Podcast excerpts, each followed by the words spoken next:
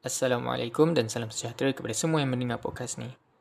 Selamat datang kembali ke um, kita punya sesi tadabur hikmah uh, hadis 40 Imam Nawawi ni kan. So hari ni kita masuk ke hadis yang ketiga. Tapi hadis yang ketiga ni penerangannya um, ada pada hadis yang sebelum ni lah. Okay, iaitu um, tajuk ni adalah rukun Islam. Dan sebab sebelum ni pun kita dah terangkan tentang uh, Islam, iman dan ihsan kan. So, perbahasan tentang hadis ni dia merujuk kepada hadis yang sebelum ni. Hadis yang kedua tu. Semalam. Bismillah.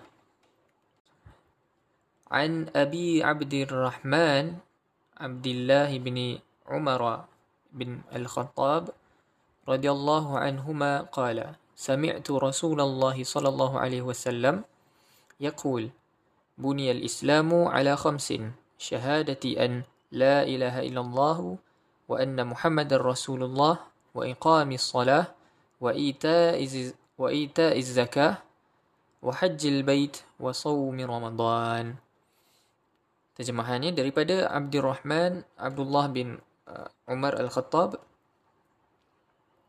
Katanya, saya mendengar Rasulullah sallallahu alaihi wasallam bersabda, Islam dibina atas lima perkara. Bersyahadah, iaitu mengucapkan uh, Tuhan dan uh, tiada Tuhan yang disembah melainkan Allah dan Muhammad merupakan pesuruhnya.